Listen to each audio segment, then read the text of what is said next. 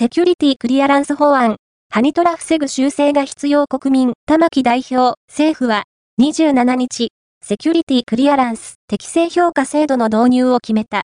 これに対し、国民民主党の玉木雄一郎代表は、ハニートラップを防ぐ評価項目がないこと、大臣クラスは、評価の対象外になっていることを挙げ、法律案は修正が必要だと指摘した。